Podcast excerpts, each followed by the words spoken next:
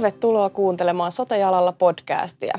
Sote-jalalla podissa me keskustellaan sote-alasta, sen erilaisista ilmiöistä ja ihmisistä alan takana. Mä oon Mira Lehtinen. Ja mä oon Anniina Nuutinen.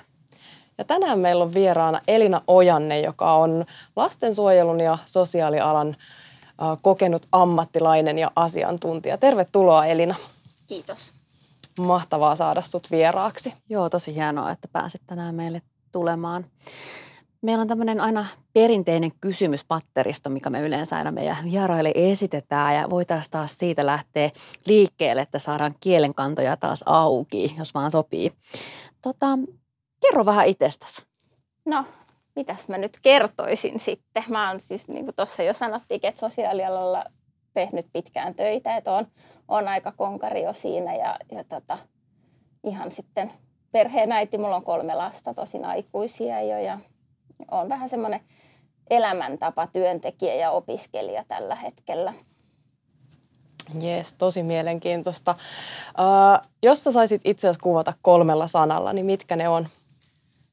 Ehkä mä valitsisin sitten, että innostuva, eloisa ja mä empaattinen.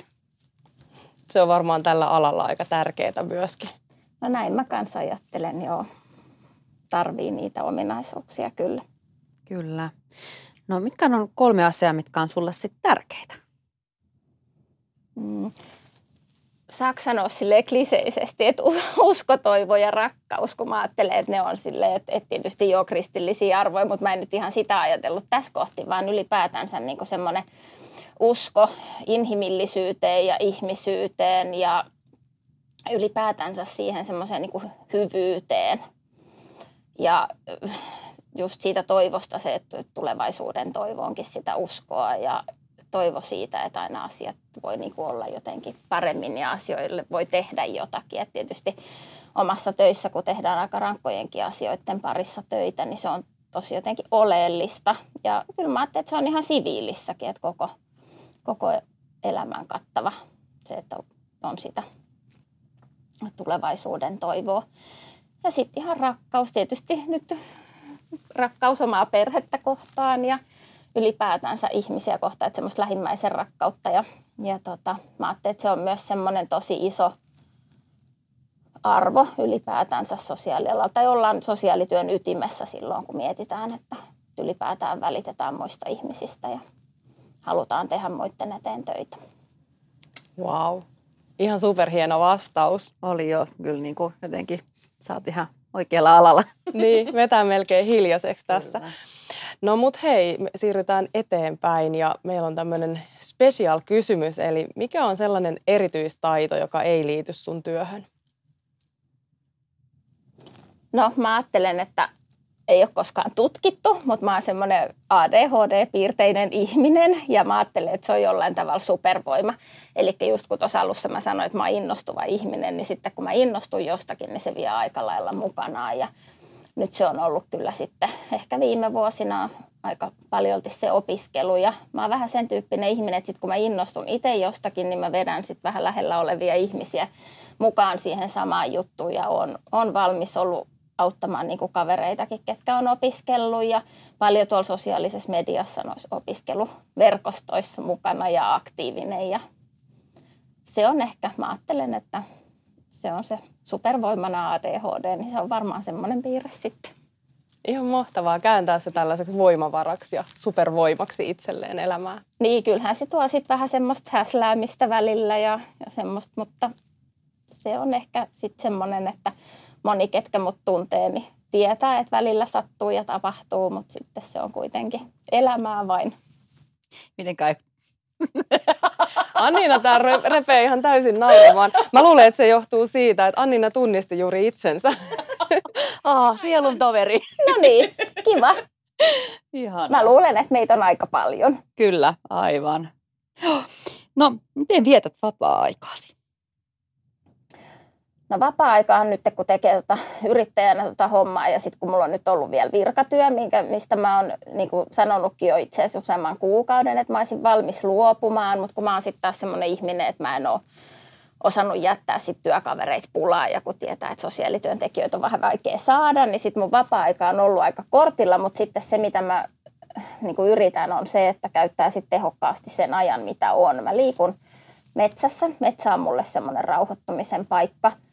Siellä jotenkin omat ajatukset kuulee paremmin ja, ja se, että hengitys tasaantuu. Mä huomaan sen ihan, että, se ei ole mikään vaan semmoinen, että paljonhan sitä puhutaan, mutta, mutta kyllä mä niinku huomaan sen, että se on itselle tosi tärkeä. Aikaisemmin mulla on ollut viime syksyyn asti 17,5 vuotta oma hevonen, välillä kolmekin, mutta tota, nyt kun ei ole enää viime syksyn jälkeen ollut, niin huomaa kyllä, että vapaa-aikaa on jäänyt semmoinen niin kuin iso tarve paikata se jollakin. Ja sitten kun se on niin totaalinen harrastus, mikä vie niin kuin kaiken sen vapaa-ajan, niin ei se ole kauhean helppo ollut löytää, mutta eihän sitä koskaan tiedä, että onko se sitten lopullisesti ohi se hevostelukaan, mutta nyt on ainakin ollut tauko. Kyllä. Tosi moni meidän muuten vieraista sanoo, tämä on vaan niin kuin huomioksi, että puhuu aika paljon, että hakee sitä vapaa rentoutumista jostain luonnosta tai metsänhoidosta tai muusta tämmöisestä. Että hirveän tyypillinen vastaus tuli nyt. Se on ihan totta. Ja onhan se tutkittukin asia, että, että mieli ja keho rauhoittuu ja just hengitys, verenpaine laskee ja, ja muuta. Että, että, että kyllä se on semmoinen rauho, rauhoittumisen paikka ehdottomasti. Me suomalaiset ollaan tämmöistä metsäkansaa. Mm, kyllä. Selvästi joo ja, ja kyllä se on ainakin itselle semmoinen tärkeä. Mä tykkään myös, että sitten kun on se pieni hetki lomaa, että esimerkiksi ensi viikolla niin suunnataan kyllä sitten Kuusamoon ja nimenomaan sen luonnon takia ja semmoinen, että mä tykkään, kun on ikiaikaista metsää ja istuu jossain vähän tunturissa ja, ja sitten niin kuin muistaa sen, että miten pieni palanen tätä kaikkea onkaan, niin se on mulle myös semmoinen tosi voimauttava, kun ajattelee, että mun ei tarvitse pystyä kaikkeen, koska tämä kaikki on ollut niin kauan ennen mua ja tulee olemaan niin kauan mun jälkeen, että ei tässä niin kuin tapahdu mitään. Mm, kyllä. kyllä. No mutta miten sä oot sitten päätynyt sote-alalle? No se onkin vähän sitten semmoinen kummallisempi juttu. Eli mä tota, ihan alun perin, kun mä opiskelin, mä menin lukion jälkeen ensin ihanaan pieneen Linjamäen kyläkouluun töihin ja mä ajattelin silloin vielä, että musta tulee niin kuin varhaiskasvatuksen ammattilainen ja sitä varten mä lähdin sitten opiskelemaan sosionomiksi. Tosin silloin mä oon jo niin kauan sitten opiskellut sosionomiksi, että mä oon ensimmäisten aloittavien joukossa ollut. Että me ei edes tiedetty, miksi me valmistutaan, mutta tota, sen tiesin, että sieltä valmistuu myös niin kuin varhaiskasvatuksen ammattilaisia ja se oli niin kuin se suunta vielä. Tosin mä sitä ajauduin jo Lemmillä erityislasten kotiin harjoitteluun ja se vähän ehkä alkoi orastamaan se ajatus, mutta, mutta silloin kun mä oon ollut aika vastavalmistunut, niin mun lapsuuden kotiin sijoitettu poika sitten päätti oman elämänsä ja mä ajattelin silloin, että kaikki lastensuojelutyö on ihan turhaa, koska mä olin nähnyt koko ajan, että miten paljon mun vanhemmat oli tehnyt sen pojan eteen ja sitten tuli se tunne, että kun se ei riitä, niin mikä sitten riittää, että ei, ei niin kuin kannata. Ja tota, totta kai sitten, kun siitä jotenkin siitä kriisistä selvisi, niin ymmärsi sen, että eihän siinä ollut kyse siitä, mitä on tehty, vaan siitä, mitä on jossain muussa kohtaa jätetty tekemättä. Ja kyllä mä uskon, että se on ollut yksi semmoinen iso osa sitä, että minkä takia sitten mä en loppujen lopuksi sinne varhaiskasvatukseen päätynytkään. Että, että vielä 2005 mä oon ollut iltapäiväkerhossa töissä, kun mä olin periaatteessa vähän niin kuin hoitovapaalla. Mä en koskaan ole siis ollut millään hoitovapaalla, en ole ikinä tehnyt yhtä työtä kerrallaan, mutta, mutta kuitenkin niin olin sit sitä iltapäiväkerhoa vähän luotsaamassa ja, ja tota, sitten vaan jotenkin siinä aikana yhtäkkiä sitten päädyin hakemaan semmoista työpaikkaa, missä iso osa oli nimenomaan lastensuojelun jälkihuoltoa ja, ja tota, päädyin sitten sinne kahdeksaksi vuodeksi vastaavaksi ohjaajaksi. Ja olin mä sitä ennenkin kerinnyt jo niin kuin tyttöjen kanssa kotona ollessani käydä tekemässä keikkaa perhekodissa ja ei se nyt ihan niin kuin mitenkään silleen uusi juttu ollut, mutta, mutta kuitenkin se vei sitten kokonaan mukanaan. Ja sitten tietysti sosiaalipuolella, kun noi on hankalia, noi kaikki yksityiset jutut, että et ensin mä menin siis pieneen yritykseen, joka kasvoi isoksi ja se oli vielä tosi kiva juttu, että kehitettiin sitä työtä tosi paljon ja ihan älyttömästi tehtiin erilaisia juttuja ja asiakaskuntaa oli melkein niin kuin laidasta laitaa kaikki sosiaalipuolen asiakaskunnat, paitsi vanhukset, mutta kaikki muu. Että ihan haastavasti asutettavista perheistä vankeihin sit niiden lasten ja nuorten lisäksi. Ja mielenterveysongelmaiset, päihdeongelmaiset, ettei edes kuntoutujat, vaan ihan akuutisongelmavaiheessa olevat. Ja oli tosi, tosi monenlaista, se oli hirveän hyvä koulu. Mutta sitten siinä kävi niin, että, että se myytiin isolle yritykselle ja se ei ehkä sitten ollut ihan niin omien arvojen mukaista se työ enää, niin sitten mä vaihdoin kuntapuolelle ja muutaman vuoden sitten olin, olin lastensuojelussa kuntapuolella, kunnes sitten jäätiin useammaksi vuodeksi perhehoitajiksi. aika haastavien nuorten perhehoitajana sitten toimittiin useampi vuosia. Sitten palasin taas sinne kuntapuolelle tehden sitten kyllä koko ajan yhtä aikaa myös näitä oman yrityksen hommia. Eli mitä kaikkea sä nyt niin kuin tällä hetkellä niin kuin teet? No tällä hetkellä mä teen 20 prosenttista sosiaalityöntekijän virkaa lastensuojelussa. Joo. Ja sitten sen lisäksi mä teen yrittäjänä ammatillista tukihenkilötoimintaa, perhetyötä ja pienimuotoisesti kotiin vietäviä asumispalveluita. Joo. Sun kokemus kuulostaa tosi monipuoliselta ja laajalta. Niin kerro vähän, että minkälaista se arki lastensuojelutyössä on? No toi on just haastava kysymys siitä, että mistä kohtaa sitä katsotaan, mutta, mutta et jos ajattelee nimenomaan sitä lastensuojelun ihan sitä sosiaalityötä, että et mitä tehdään siellä toimistoissa, no tehdään sitä paljon muuallakin, mutta, mutta sitä niin se on, sitähän puhutaan paljon, että se on tosi haastavaa tänä päivänä ja sitähän se onkin. Eli meillä on kahdeksan vuotta sitten tullut voimaan sosiaalihuoltolaki, joka sitten aiheutti sen, että, että kaikki ne semmoiset niin sanotut aikaisemmin helpommat lastensuojelutapaukset, mitkä oli autettavissa jollain tukiperhetoiminnalla tai tukihenkilötoiminnalla tai jollain kevyellä perhetyöllä, niin nehän jäi pois lastensuojelusta. Että ne on siellä sosiaalihuoltolain mukaisissa palveluissa, eli peruspalveluissa. Ja lastensuojelun avohuollossa tehdään todella paljon sijoituksia, on perhekuntoutusta ja, ja se, että tehostettua perhetyötä, mutta että kaikki on tietysti tosi sille aika haastavissa elämäntilanteissa, koska sitten on jo käyty niin kuin kaikki ne muut aikaisemmat palvelupolut läpi.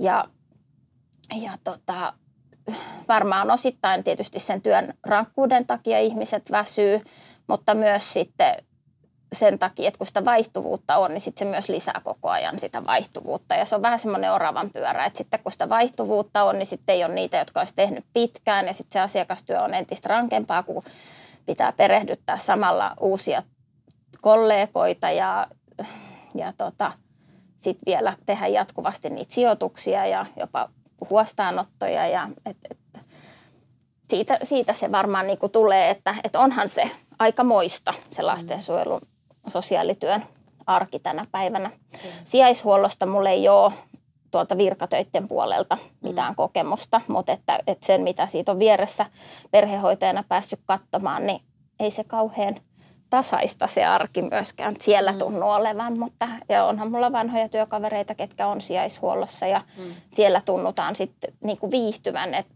vähän pitempään, että siellä ei selkeästikään ole ihan niin paljon sitä vaihtuvuutta, mutta se varmaan just tuo se, että siellä ne lasten ja nuorten tilanteet, vaikka sattuu ja tapahtuu paljon, niin on jollain tavalla tasaisempia. Et silloinhan ne huostaanotot on jo tehty ja, ja sitten eletään sitä arkea siellä sijaishuollossa. Mutta että tota, avohuollossa, kun on vielä kaikki se selvitystyö ja, ja se, että mikä tässä auttaa ja kokeillaan erilaisia tukitoimia ja mietitään, mikä riittää ja riittääkö mikään. Ja, ja sitten siellä on kuitenkin tosi moniongelmaisiakin perheitä.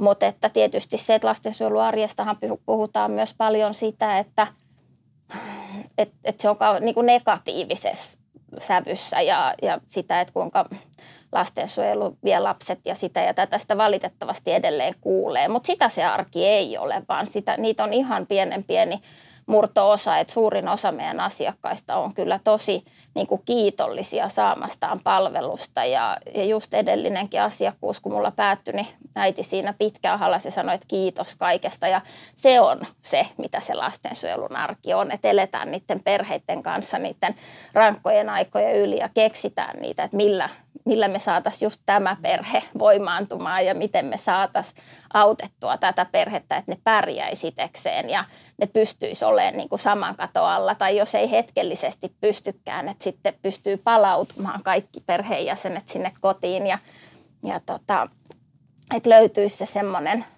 tasaisuus siihen. Eikä, eikä täydellistä tarvii olla, että sitä ei ikinä lastensuojelussakaan odoteta, että odotetaan vaan sitä, että, että se on riittävää se vanhemmuus ja riittävää se arki siellä kotona. Siis tuohon tulee heti niin kuin mieleen se, että puhuit siitä vaihtuvuudesta – niin sehän varmaan niin kuin haastaakin siinä, kun joskus varmaan ne asiakkuudetkin voi olla tosi pitkiä. Tämä sitten voidaan olla niin kuin asiakkuudet niin kuin tutkitun tiedon mukaan vaikka, että toisen ja kolmannenkin puolen niin kuin polven, että siellä niin kuin tämmöinen sosiaalitoimen niin kuin asiakkuus saattaa niin kuin mennä ikään kuin myös niin kuin vähän niin kuin perintönä ikään kuin, ja sitten toistetaan ehkä niitä niitä esimerkiksi puhutaan vaikka päihteistä tai muista tämmöisistä näin. Ja sitten varsinkin, jos siellä on niin kuin pitkiä taustoja, mutta sitten niin kuin koko aika vaihtuu se henkilöstö, niin sitten siinä just se, että tunnetaan oikeasti se perhe ja, ja, ja niin kuin ne tarpeet sieltä. Niin sehän aina niin kuin aloitetaan, kun se työntekijä vaihtuu siinä, joka tekee. Ja sitten myös se, että varmasti niin kuin se, että kun saadaan se luottamus vielä sen perheen kanssa, niin sehän ei ole niin kuin yhden tapaamisen rakennus, vaan se vaatii työtä ja sitä niin kuin sitoutuneisuutta ja sitä, että hei, että me halutaan te, niin kuin saada yhdessä tähän sitä ratkaisua.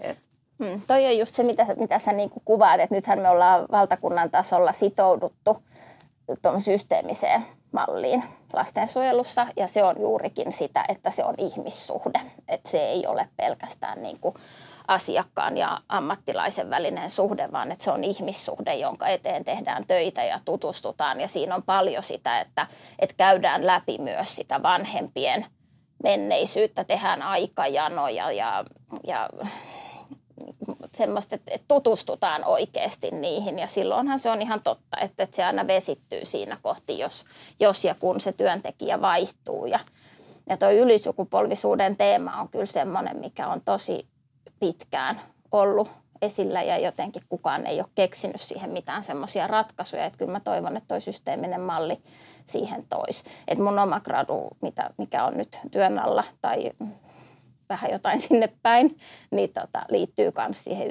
ylisukupolvisuuden teemaan, että, että mun on tarkoitus tutkia nykyisiä vankeja, joilla on lastensuojeluasiakkuus ollut, että, että mitä he itse kokee nyt tänä päivänä siitä lastensuojeluasiakkuudesta lapsuudessa, että mitä, mitä tehtiin, mitä olisi voinut ehkä tehdä toisin, että – se ei, ei oltaisi ehkä päädytty siihen, missä tänä päivänä ollaan. Mutta, mutta mä en nyt yhtään vielä tiedä, koska en mä ole saanut edes tutkimuslupaa enkä mitään vielä, koska en ole edes päässyt sitä hakemaan. Noi kaikki tietosuoja-asiat on niin tarkkoja, että yliopiston tietosuoja vastaavalta tulee aina, että tee vielä tämä ja tee vielä toi. Mm, aika merkittävä aihe sulla tässä. Mä, niinku, mä näen, että nyt olisi niinku tosi tärkeä aihe nyt niinku huulilla.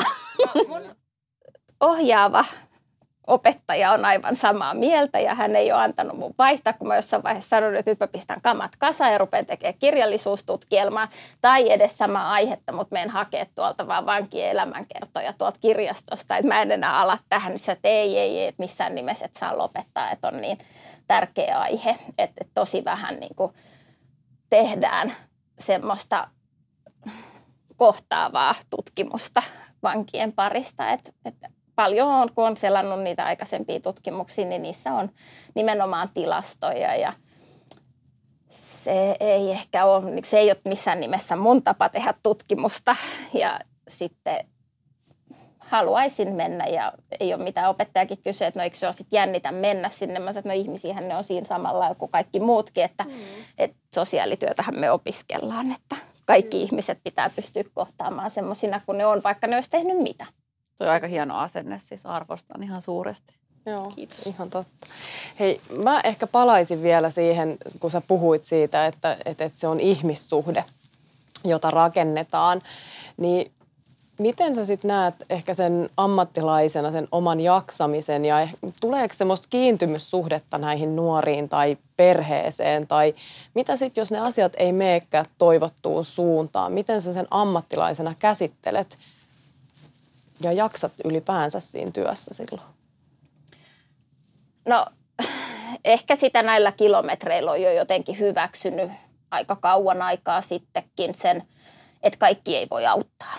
Että et me ei pystytä, me ei voida pelastaa koko maailmaa, me tehdään se mitä voidaan ja se tietysti auttaa paljon jaksamaan. Ja mä luulen, että toi perhehoitajuus on ollut kyllä yksi iso kova koulu siinä ja sitten taas toisaalta niin kuin se, että tunnistaa niitä omia rajoja ja sitten tiedostaa sen, että missä kohti niitä ei ole. Ja tärkeätähän se on, että on kollegoita, ehkä työnohjausta, niitä semmoisia tukirakenteita, mitkä on, että pitää olla niitä, kenen kanssa sitten jakaa. Että, että tällä hetkellä, kun tekee suurimman osan työajasta oman miehen kanssa, niin se ei välttämättä aina ole kaikista toimivin ratkaisu sen jakamisen kannalta ja sitten sen vapaa-ajan ja työn rajaamisen kannalta, mutta, mutta että tota, kuitenkin se on ollut nyt tässä kohti tuntunut tosi mielekkäältä kyllä.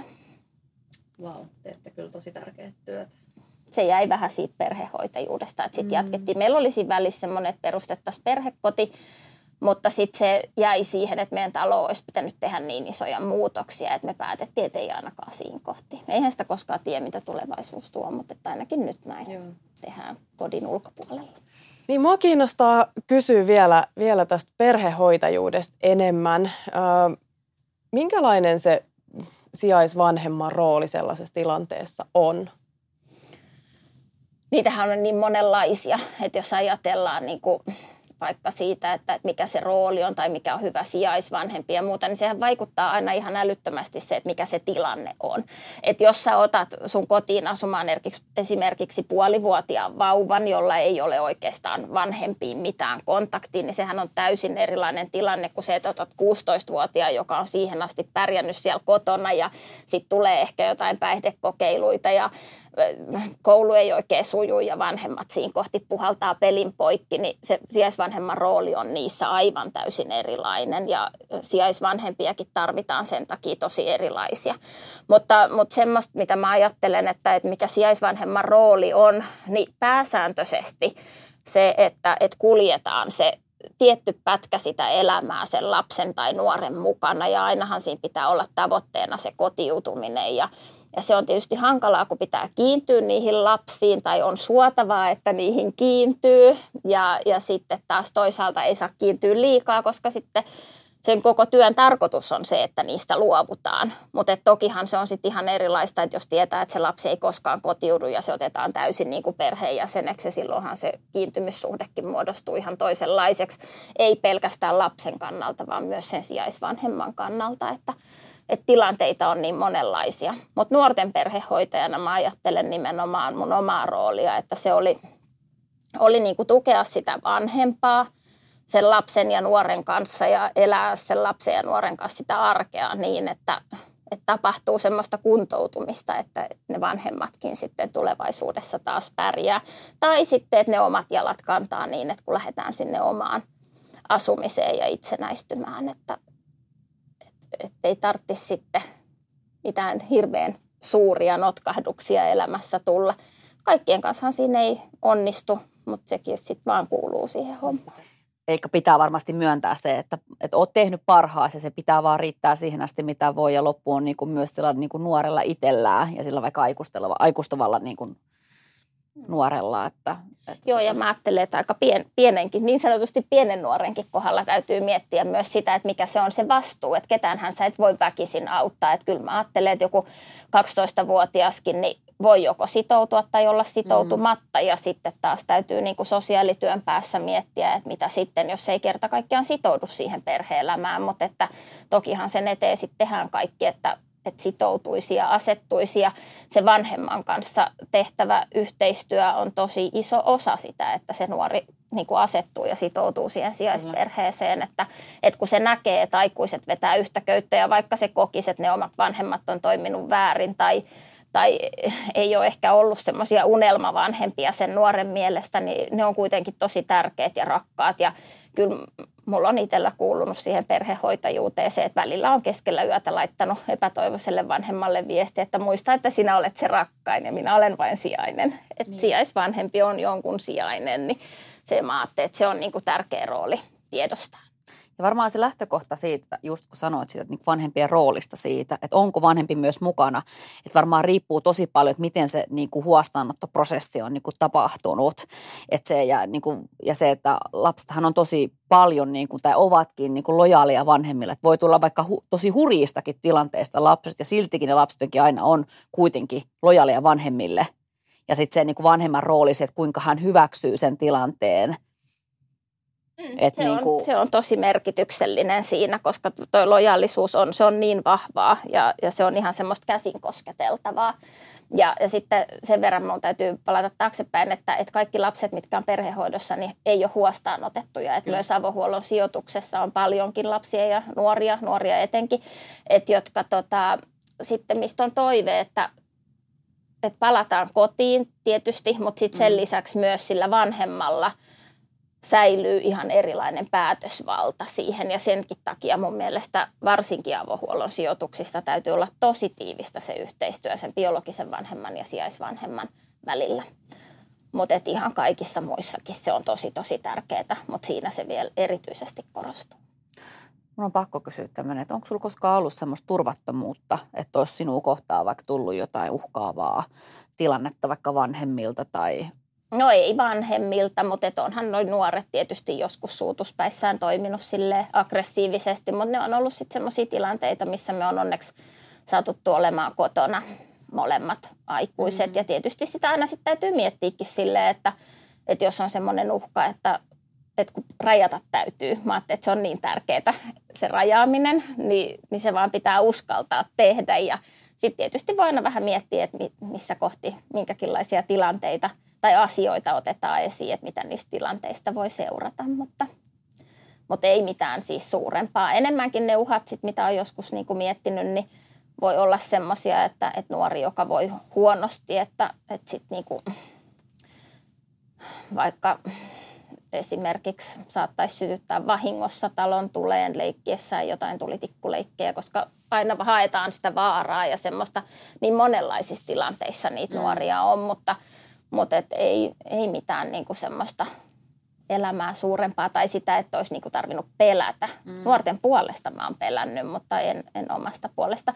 On mulla sitten kerran käynyt kyllä vähän semmoinen pieni, pienimuotoinen väkivaltatilanne, mutta se ei ollut, se oli sijoitetun lapsen vuoksi, mutta ei hänen lähipiirinsä tai kukaan ollut siinä niin kuin mukana. Mutta että sitä joutuu välillä semmoisiin tilanteisiin, mitkä tulee tosi yllättäen, eikä niitä ole oikein voinut millään tavalla ennakoida edes. Millä sä oot valmentanut itseäsi, kun sä varmaan, kun sä teet siellä omalla persoonalla työtä? Ja tietenkin sulla on se hyvä kouluttautuneisuus tai muuta, mutta kyllähän siinä tarvitaan paljon sitä myötäelämistä ja puhumisen taitoa ja sen, sen kaltaista. Että, että niin kuin, ja, ja, se myös sekin, että osaa aina niin kuin pystyisi yrittää löytää ne parhaammat sanat siinä kohtaan. Tiedätkö, mitä mä tarkoitan? Niin kuin, kun sehän on tosi paljon sitä, niin kuin sä teet sitä sun persoonalla ja itselläsi työtä. Niin, en mä tiedä, onko siihen mitenkään valmen, valmentanut itteensä. Et enemmänkin se on vaan, että on tehnyt tätä. Ja se, että kun se tulee jo sieltä lapsuuden kodista, se, että siellä on ollut ovet auki kaikille tarvitseville. Et muun muassa mun täti on asunut meillä, kun se on täyttänyt 18 ja tullut opiskelemaan. Ja sitten hänen poikaystävänsä on asunut meillä ja sitten meillä on ollut tämä sijoitettu lapsi kotona. Ja aina kaverit on ollut tervetulleita keskellä yötäkin ja mitä vaan, niin semmoinen muumitalomeininki on kyllä sieltä asti sitten niin kuin ollut.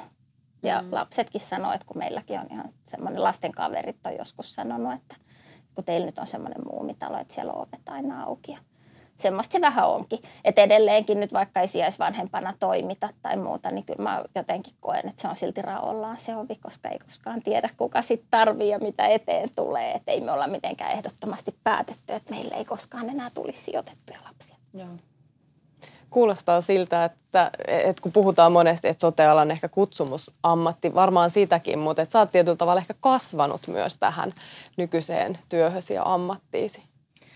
No näin voisi hyvinkin kuvailla, joo. Mun on pakko vielä kysyä tästä sijaisvanhemmuudesta, kun kun tota, teini-ikä, kaikki teinien vanhemmat tietää, että se on elämän parasta aikaa ja semmoista rauhallista ja seesteitä, seesteistä varmasti kotona, niin miten sijaisvanhempana? Ne ei ole edes omia lapsia, sitten on ehkä, ehkä niin kuin vähän e-, eri, eri lailla niitä haasteita ja haastavia tilanteita, asioita hoidettavaksi, niin miten, mikä ensinnäkin saa tavallaan lähtemään siihen ja sitten toisaalta, että miten sitä arkea jaksaa? No sitä jaksaa just sillä, että vaikka se on yhtä aikaa tosi sitovaa, niin se on myös toisaalta vapaata. Ei tarvi olla missään toimistossa kahdeksasta neljään tai yhdeksästä viiteen. Että sitä eletään sitä elämää, että sitä ei niin tehdä työkseen, vaikka mekin sitä oikeasti tehtiin niin kuin elääksemme, niin siltihän se on semmoinen elämäntapatyö. Joskus laskettiin huvikseen, että tuntipalkkahan siinä on kaksi euroa, että hirveän moni ei siihen niin kuin välttämättä ole valmis, mutta sitten se on myös sitä, että – että kun mä sain lapset kouluun aamuisin, niin mä lähdin käymään lenkillä ja sitten välillä tietysti vähän hermoa kiristi, kun ei meinattu nousta tai tuli koulupäivän keskeytyksiä ja sitten välillä semmoista turhautumista. Mutta sitä oppii tosi nopeasti iloitsemaan semmoisista ihan hirveän pienistä edistymisistä ja, ja semmoisesta, että jos vaikka niinku joku ei käy koulua ja sitten se meneekin yhtäkkiä sinne vaikka kahdeksi tunniksi joku viikko ihan vapaaehtoisesti tai, tai jos on joku semmoinen nuori, millä on tosi tosi vaikea nousta aamuisin ja sitten se yhtenä aamuna nouseekin ja lähtee sinne kouluun. Tai, tai jotain ihan semmoista, joku Vilma on täynnä jotain vitosia tai negatiivisia merkintöjä ja sitten sinne tulee yksi positiivinen merkintä, jotain aktiivista työskentelyä, niin sitten on ihan silleen, että juhuu, että et tosi siistiä, että et semmoisia, mitä niin kuin monissa – perheissä pidetään jo ihan katastrofeina, niin sit niistä oppiikin iloitsemaan. Tai joku viikonloppu menee, että ei ole yhtään kertaa tarvinnut mitään virkavaltaa avuksi tai muuta. Ei meillä ihan niin katastrofaalista pitkiä aikoja ollut, mutta kyllä sekin on siihen perhehoitajuuteen kuulunut silloin, kun on useita nuoria talossa. Tota, joo. Mä haluaisin ehkä vielä kääntyä takaisin tuonne lastensuojeluun. Mua hirveästi kiinnostaa tietää, kun hirveästi on niin kuin lehdestä ja muualta niin kuin ihan, ja pikkuhiljaa alkaa ehkä tuleekin myös tutkittua tietoa tuosta korona-ajasta. Ja, ja, ja paljon puhutaan nyt siitä, että meillä niin kuin lastensuojelu ja lapset voi entistä pahemmin ja, ja niin kuin musta tuntuu, että päivittäin saa lukea näitä uutisia. uutisia niin miten näkyykö se sul siellä arjessa? Onko tässä nyt tullut selkeä käppi ton koronan jälkeen, että nuoret voi pahoin?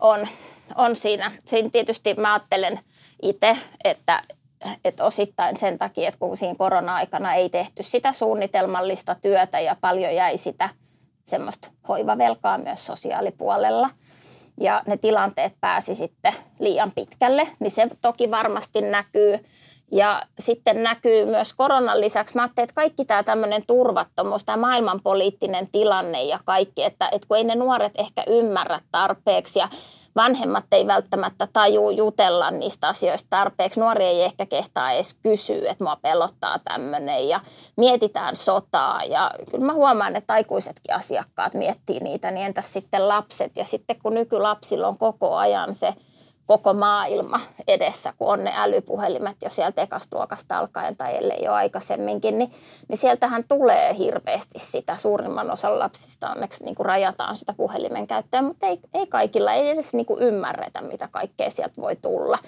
Et ei se ole niin kuin pelkästään se korona, mutta tokihan se, että tuli semmoista turvattomuutta ja varsinkin sitten se, että – että tuli myös semmoinen, että jäätiin koteihin ja sitten joillain lapsilla ja nuorilla onkin vaikea lähteä uudestaan sinne elämään. On jäänyt pelkoja, pakkoireita, kaikkea sellaista, niin kuin, mitkä ehkä on jollain tavalla kyllä yleistymässä. Vaikka mä tuossa aikaisemmin sanoin, että mä en niin kuin mitään tilastollista tutkimusta halua tehdä, niin tota, mä oon sen verran kyllä kurkkinut noita lastensuojelutilastoja, että mä oon katsonut, että onko sijoitusten määrä esimerkiksi pompsahtanut koronan jälkeen, kun koronavuonna 2021 hän sijoitusten määrä laski, mutta kyllä se on nyt edelleen 22 ollut siellä samalla tasolla kuin 21 vuonna, mutta lastensuojeluilmoitusten määrä kasvaa koko ajan, että kyllä se huoli niin kuin ehkä konkretisoituu siinä, että, että ilmoitusvelvolliset ihmiset ja muut huolestuneet kansalaiset tekee yhä enenevässä määrin lastensuojeluilmoituksia, niin kyllä se kertoo omaa karua kieltään varmasti siinä korona kun lapset oltiin, niin kuin, koko yhteiskuntahan oli, niin kuin, varsinkin kun Uusimaa, kun oltiin kuplassa hetken aikaa, niin se, että kun ne se koulukin esimerkiksi, kun tehdään yhteistyötä, ne opettajat saattaa olla lastensuojeluun, tehdä ilmoituksia ja muuta, kun siitä jäi se koko kontaktiporras niin kuin pois välistä, että miettii vaan niissä vaikka perheessä, missä on niin kuin vaikea päihdeongelma ollut. Ja se lapsi ja nuori, kun se on käynyt koulussa, niin ne on, niistä ongelmista on saatukin kiinni vähän eri tavalla. Että kyllähän opettajilla on aika monella niitä tuntosarvia, niin kuin tämäkin aspekti jäi, niin varmaan sieltäkin, niin kuin, että moni asia kerkesi jo, sit niin kuin jo mennä niin pitkälle siinä, Kyllä, joo, koulut on ja sitten tietysti päiväkodit oli kiinni mm. ja sitten nuorisotoimi. Sehän on tietysti paljon niin kuin nuorten tukena ja apuna, ja kun se jäi pois. Mutta sitten mä ajattelin, että ihan myös omat verkostot, että et lapset ei uskaltanut käydä isovanhempia tapaamassa, kun piti pelätä, että ei sinne viedä mitään pöpöjä tai, tai niin kuin ne semmoiset kaikki luontaiset verkostot jäi ja jäätiin sinne oman kodin ei nyt ehkä vangiksi, mutta tai no voisin sanoa, että vangiksi niillä, kenellä oikeasti siellä kotona on ne huonot olosuhteet, niin kyllähän se on niin kuin tosi, tosi rankkaa ollut varmastikin monissa perheissä. Ja kyllähän siitäkin on, muistan lukeneeni tutkittua tietoa, että, että perheväkivaltatapaukset ja alkoholin kulutus ja kaikki kasvo, niin mm. kyllähän se, niin kuin se aikuisten turvattomuus turvattomuus heijastui myös niihin lapsiin. Tai ylipäätään se pahoinvointi yhteiskunnassa. Niin, Kyllä. ja sitten kun sä Elina puhuit alkuun just siitä usko, toivo, rakkaus, mutta mut siis se, että, että tavallaan miten se vaikutti siihen ä, tulevaisuuden näkymään lapsilla ja nuorilla, niin, kuin, niin korona kuin tämä muukin turvattomuus, että et, et, muutti tosi paljon ajatusta siitä, että mikä on, on ehkä mahdollista tai, tai nuori, joka lähti opiskelemaan tai muuta silloin, niin, niin, niin ne tulevaisuuden näkymät, se usko, usko siihen, että tulevaisuudella, mitä on, on mulle annettavaa, niin, niin se kyllä varmasti on, on horjunut monessa kohtaa. Ja ehkä tuommoinen kun somealustat, mitä on nyt tullut, esimerkiksi TikTokit ja mitä muut kaikki. Tähän on ihan räjähtänyt näiden niin kuin lasten käyttö. Musta tuntuu kaikessa niin ruutuajassa ja pelaamisessa, varsinkin koronan jälkeen ja alustat jostain TikTokista ja muuta. Ja sitten kun se on se sosiaalinen maailma, kun se ei ole se todellisuutta. Mm. Sehän on semmoista tietty, tietynlaista niin kuin pinta, kiilotusta. Ja nuorillekin tulee ehkä siihen, että mitä se elämä ja arki pitäisi näyttää – niin kuin vähän semmoista hypoteettista. Ja sitten on tulossa näitä Roadman-ilmiöitä ja mitä kaikkea sieltä niin kuin on nyt kaikuja, että niin ja onhan meillä tapahtunut tosi vakavia lasten ja nuorten, noin nyt ehkä lasten, mutta nuorten tekemiä rikoksia, niin kuin ihan siis henkirikoksia ja sitten kun tuli se ilmiö, että pahoinpitelyitä videoidaan just vaikka Kyllä. TikTokkiin tai, tai muuta, että, että se oli niin jotenkin semmoista ihan älytöntä ihannointia ja sitten vaan toiset niin kuin pomppasi ja hypetti sitten jotain ihan sairaita juttuja. Että et pääsi niin kuin syntymään tämmöisiä. Toki ne on sitten hyvin pieniä marginaaleja. Et, et meillähän myös tilastot onneksi osoittaa, että koko ajan suurempi – osa lapsista ja nuorista voi hyvin, että sitä ei mm. niin kuin saa unohtaa. Että sitä mä ajattelin, että se pitää niin kuin pitää myös mielessä, mutta onhan se tosi haastavaa, että sit nimenomaan puhutaan tämmöisestä polarisaatiosta, että, että ne, jotka voi huonosti, niin ne voi koko ajan yhä huonommin ja ne, jotka voi hyvin, niin ne voi koko ajan yhä paremmin. Ja, ja suurin osa lapsista ja nuorista kouluterveyskyselyissäkin ilmoittaa, että on hyvät välit vanhempien kanssa ja se kasvaa se hyvinvoivien määrä ja semmoinen, kenellä on kotonakin hyvät välit ja hyvin asiat, mutta, mutta sitten ne, kenellä niin kuin menee huonosti, niin siellä yhä kasaantuneen sitten kaikki mm. haasteet, että mielenterveysongelmat ja päihdekokeilut ja mm. kiusaaminen ja yksinäisyyskin ja yksi, mikä mun on pakko sanoa, että, että mitä siinä somessa taas on ollut hyvää, on se, että uskalletaan myös niin kuin kertoa mielen haasteesta. Ja ehkä se, että aletaan olla siinä kohtaa yhteiskunnassa, että, että koetaan se, että se, joka häpeä kertoo, että hei, nyt mä oon vähän masentunut tai nyt mulla on vaikka tämmöistä kaksisuuntaista tai muuta. Että se on mun mielestä niin kuin vahvuutta myös, että osa, no, niin kuin uskalletaan ja osataan ehkä hakeutua myös niin kuin palveluiden piiriin. Että alettaisiin pikkuhiljaa luopua siitä häpeästä, vaan siitä, että mitä asioille voidaan tehdä. Ja osataankin ottaa esimerkiksi se lastensuojelu, että hei, meillä on vaikka perheessä vaikeaa, että hei me tarvitaan nyt lisää apuja. Ja sitten sit saataisiin rakennettua semmoinen hyvä niin kuin yhteistyö, että hei oikeasti millä me voidaan tukea tätä perhettä. Ja, ja monestihan siellä perheellä on taustalla, että, että niin kuin siellä voi olla jossain vanhemmissa tai lapsessa, mutta ainahan siellä on joku kombinaatio, että mikä, mikä oireilu johtuu mistäkin ja, ja niin kuin se, se kokonais, koko paketti.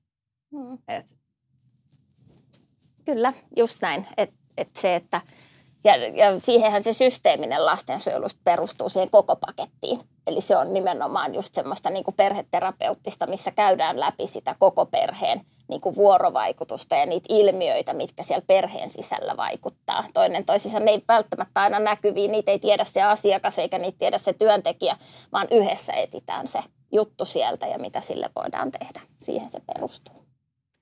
Tota, tähän vielä mä haluaisin kysyä, että mitä terveisiä sä lähettäisit jollekin perheelle, milloin on tällä hetkellä haasteita ja miettii itse, että, että mistä mä voisin saada apua tai tukea, niin minkälaisia terveisiä lähettäisiin vaikka tämmöisessä tilanteessa oleville ihmisille? Että no, ei, että... Ehdottomasti sen, että uskaltakaa pyytää apua. Että me ollaan oikeasti tosi hyviä tyyppejä täällä, ketkä tätä työtä tekee ja sydämellä tehdään. Ja, ja tota, se, että, että on monenlaisia keinoja auttaa. Tähän ehkä vielä, että jos sä saisit lisää, kun sä kerroit tästä haasteesta, että on vaikea saada kollegoja, niin millä sä voisit rohkaista vaikka ihmisiä hakeutumaan alalle? Sä puhutaan tosi kauniisti tästä alasta, että jotenkin itse alkaa miettiä, että jaa. No ainakin se, että se on niin semmoista ihmisläheistä ja siinä voi olla, olla oma itteensä, vaikka tietysti käyttää sitä ammattitaitoa, niin persoonallahan tätä tehdään ja mä ajattelen, että työyhteisötkin muodostuu sellaiseksi, millaiseksi ihmiset ne tekee. Että et tulkaa ihmeessä tälle alalle ja tehkää kivoja työpaikkoja itse niin kuin sillä tavalla, että en tarkoita, että pitäisi kaikkien alkaa yrittäjiksi. Sitä en voi missään nimessä suositella, paitsi jos haluaa tehdä 60-tuntisia työviikkoja niin kuin minä. Mutta, mutta että mä tarkoitan, että jos se niin kuin sosiaalityöhönkin virkatyöhön tulee – niin vaikka ne on rankkoja asioita, mutta sitten kun se työyhteisö on hyvä ja siellä on hyvä olla ja saa tuntea monenlaisia tunteita, niin kyllä tällä alalla on kivaa. Mä oon jotenkin tosi vaikuttunut siitä, miten sä oot puhunut ja tuonut jotenkin sen to, tosi, tosi helpo, helposti lähestyttäväksi ehkä sen lastensuojelun sosiaalityön ja, ja, ja niin kuin osoittanut just, että, että kuinka se on semmoista, mitä, mitä tehdään sydämellä. Mutta kerro vielä, vielä tähän loppuun, mikä on Elina parasta sun mielestä lastensuojelutyössä? Ähm, varmasti just se, että pystyy tekemään jotain – konkreettista jonkun toisen ihmisen eteen. Ja kun sitten kun on perehtynyt itsekin jonkun verran siihen ylisukupolvisuuteen ja ymmärtää sen, että miten se sieltä, niin, että miten kauaskantoisia ne asiat sitten on, vaikka ne olisi pieniä asioita, niin ne kantaa tosi pitkälle, että, että kyllä mä niin kuin, olen tosi onnellinen, kun mä näen jotain. Mun ensimmäiset asiakkaathan on, ketä mulla on ollut, niin on ollut 87 syntyneet, että itse kukin voi laskea, minkä ikäisiä ne tänä päivänä on. Ja sitten kun niitä näkee tuolla, että niillä on perheet ja ne on pystynyt pitää sen perheen elämän semmoisena, että, että ne lapset on siellä kotona ja sitä ylisukupolvisuutta on jollain tavalla katkaistu, niin mun tulee nytkin ihan kylmät väreet, harmi kun ei voi näyttää, mutta et ihan kananlihalle menee, että, että kyllä ne on niinku itselle tosi isoja merkityksellisiä asioita ihan mahtavaa. Jotenkin mä oon todella vaikuttunut tästä keskustelusta mm. ja siitä osaamisesta, mitä sä oot välittänyt tämän keskustelun aikana. Siis kiitos tässä taas. Joka kerran musta tuntuu, että mä sanon aina saman ja mä sanon taas taas, että nyt me voitaisiin jatkaa tätä keskustelua vaikka niin kuin ihan niin kuin äärettömän asti. Kiitos, että oot ollut tänään meidän vieraana. Että... Kiitos, että sai tulla. Tämä oli mielenkiintoista ja opettavaista itsellekin. Että kiitos tosi paljon, että tulit avaamaan meille sitä lastensuojelun arkea. Mä uskon, että tämä on monelle ää, opettavainen ja silmiä avaava keskustelu. No toivottavasti. Yes. Kiitos. Kiitos. Kiitos.